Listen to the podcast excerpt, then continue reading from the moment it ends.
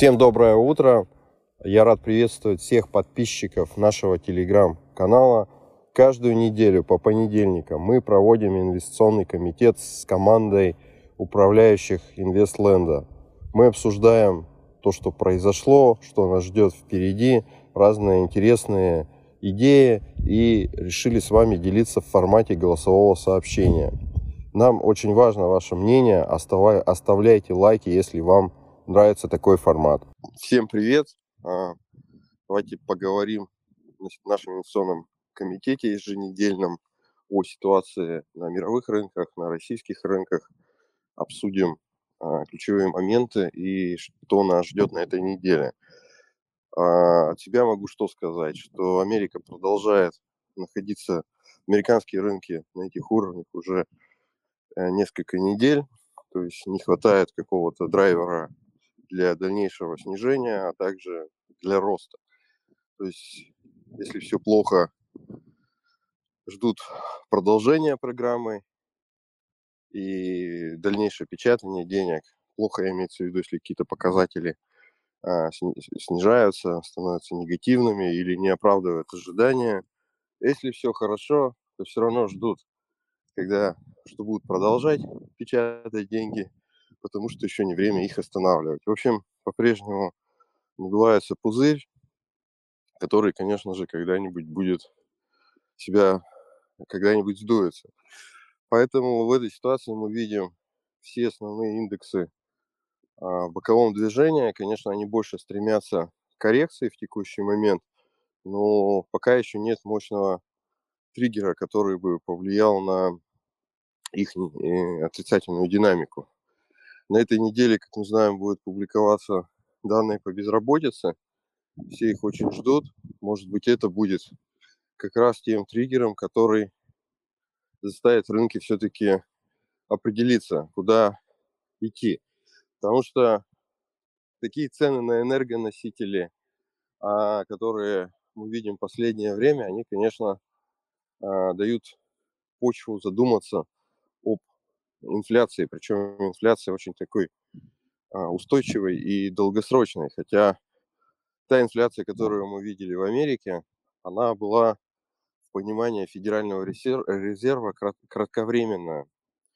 Вот. И очень важно будет посмотреть, что, что они публикуют на этой неделе, и самое главное, какие комментарии. Вот э, я считаю, что нужно на это сфокусироваться э, и смотреть Соответственно, мы, я думаю, мы увидим, как рынки среагируют.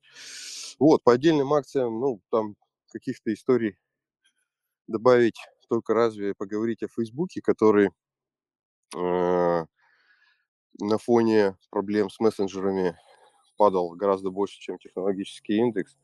Но пока, пока это еще не катастрофичное падение, потому что весь технологический индекс снижался в то время, но Facebook чуть больше. Если проблемы будут продолжаться у Facebook, то, конечно же, они будут под большим давлением. Ну, у меня по Америке все. Если, Игорь, есть что добавить, то а, или какие-то есть вопросы, давай обсудим. Да, до, доброе утро. Да, хотелось бы добавить, наверное, фактор того, что многие аналитики сейчас пишут, о том, что уже в ближайшей отчетности многих компаний будут, будет разочарование, исходя из того, что очень сильно выросли затраты себестоимости, исходя из э, цен на сырье. То есть все, что связано с транспортом, а это ну, львиная доля, наверное, индексов э, и компаний, соответственно, ориентированы э, у них составляющая транспортная присутствует. Поэтому здесь э, я бы добавил к риску инфляции и риск повышения ставки, которые ну, окажет давление на технологические компании, также и компании традиционного сектора, индустриальные компании, э, компании ритейла тоже могут быть под давлением, если вот эта транспортная составляющая у них начнет выходить из-под контроля. Вот. Э, на самом деле, как показывает э, история и предыдущих лет, это не очень хорошо и для компании энергетического сектора, потому что после каких-то шоков следует, как правило, сжатие спроса, а сжатие спроса так или иначе через какое-то время приведет и к коррекции цен на сырье. Поэтому э, мы видим, что заявления от э, многих лидеров энергетических держав и, лидеров э, глав компаний энергетических о том, что они тоже заинтересованы в том, чтобы цены были стабильными, а не было вот таких вот сильных шоков. Поэтому, когда мы снова сейчас слышим о том, что э, там очень серьезное напряжение было на мировых рынках сырья, связанное с э, ростом гарантийного обеспечения, требованием к ведущим мировым трейдерам сырьем о внесении дополнительного обеспечения на биржу, то есть это создает очень серьезную нервозность э, и может привести к очень сильной э, волатильности. Я согласен, что сейчас такой очень такая точка, в которой э, рынки могут э, очень большую показывать, э, очень большой диапазон колебаний, как вверх, так и вниз. Вот, и мы видим, что даже на сырьевых рынках очень отличная динамика. А, сначала был рост цен на газ, потом на нефть. А, при этом а, э, металлы, мы видели, испытывали очень сильное снижение после там, роста в первой половине года. Поэтому сырьевые товары тоже очень сильно штормит. Поэтому здесь мы вот сейчас, наверное, входим э, в период сильной волатильности без каких-то, может быть, направленных движений. И что еще выделить, наверное, ну, повторюсь в том, что рынок криптовалют стоит достаточно сильно, несмотря на попытки Китая э, запретить и майнинг, и, соответственно, как бы все операции с криптовалютами. Поэтому видим, что э, пословица работает, собака лает. Даже самая большая собака, когда лает, караван все равно идет. Э, из э, э, можно выделить, наверное, еще там пятая или шестая попытка разворота в китайском рынке. А, последние два дня мы видели сильный рост технологических акций китайских. Вот э, приведет ли это к продолжению движения, ну, тоже время покажет. Это скорее пока вкладывается в общую канву э, сильной волатильности на, на мировых рынках. А, вот, наверное, вкратце все по мировым, по мировым рынкам. И, и, Игорь, по, по Китаю, да, слушай, здорово, что ты а, про это сказал. Смотри, а как считаешь, вот мы как-то раз были свидетелями того, что Китай шел против рынка, но он, в принципе, и падал против рынка весь этот год. Вот как считаешь, если даже Америка будет сильно валиться у Китая, какой, какой вариант? Может ли он быть стабильнее или, наоборот, даже расти? Потому что, ну, как мы все предполагаем, что причина падения китайского рынка была в политических э, проблемах, да, то есть ситуации, которая сложилась вокруг регуляторных решений. Если пойдут положительные новости со стороны китайских регуляторов, возможно ли рынок будет разворачиваться а дальше или хотя бы не падать на фоне, если мировая, э, американские рынки будут в коррекционном движении? Ну да, Жень, хороший вопрос. Но я, как обычно, считаю так, что если э, американский рынок посыплется сильно, то он утащит за собой всех. А если движение будет вот формата такого же, как сейчас, 3% э, вниз, 2% вверх, то на этом фоне вполне э, как бы какие-то отдельные рынки могут расти. То есть этот, этот год показывает, что э, произошла определенная очень сильная сепарация вообще на мировых финансах.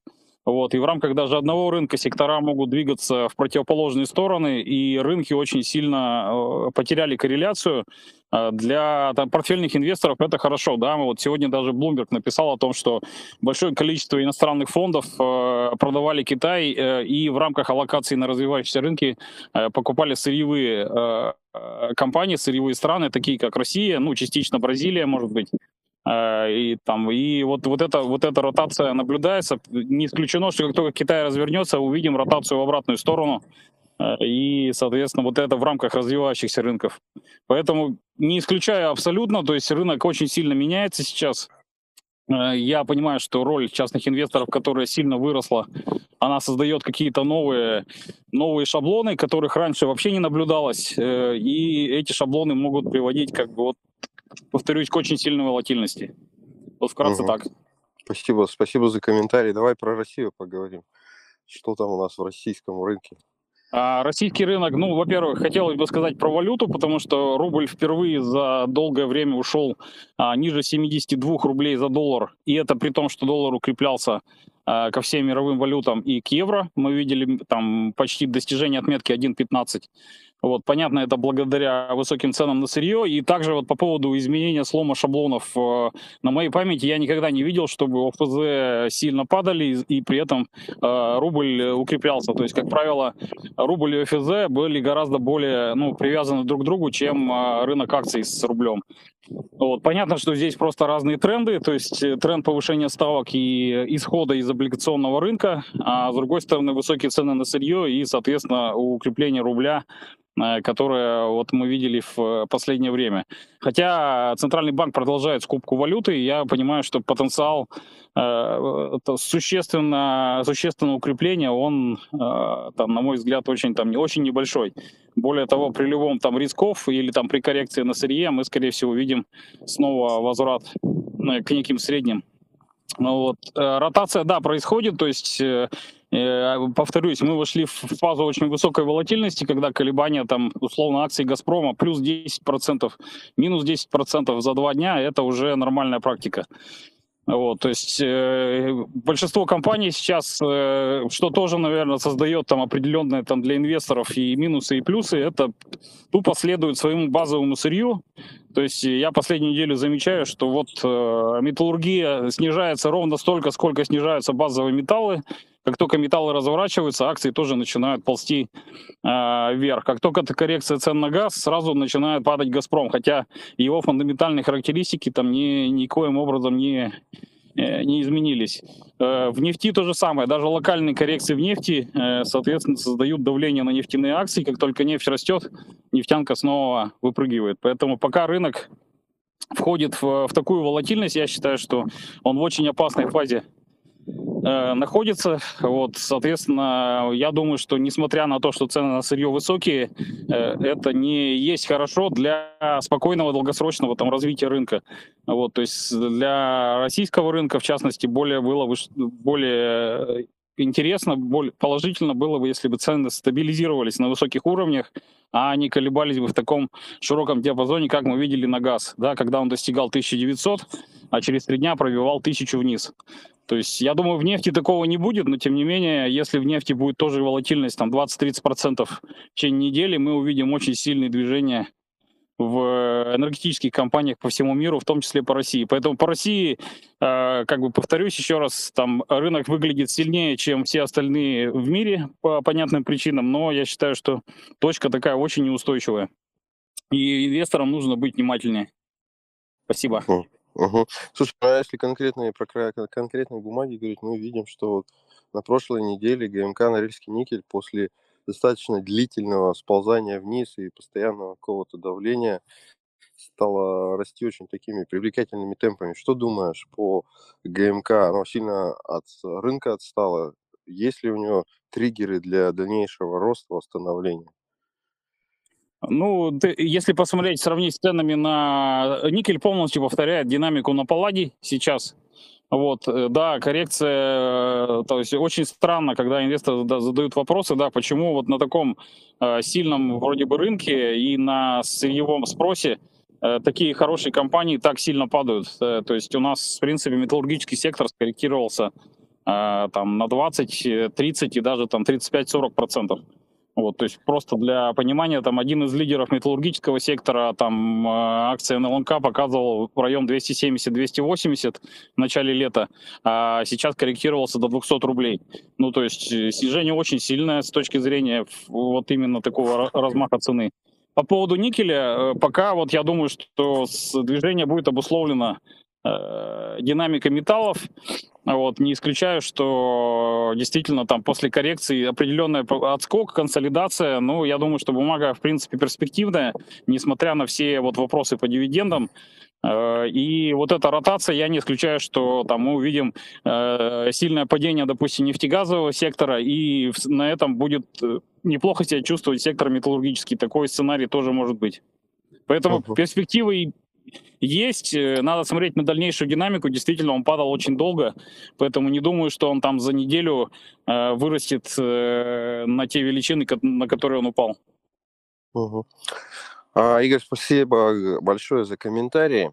А, будем смотреть, что покажет эта неделя. Следующий наш инвесткомитет а, на следующий понедельник. Всем успешных инвестиций и крепкого здоровья. До свидания. Спасибо, всего доброго.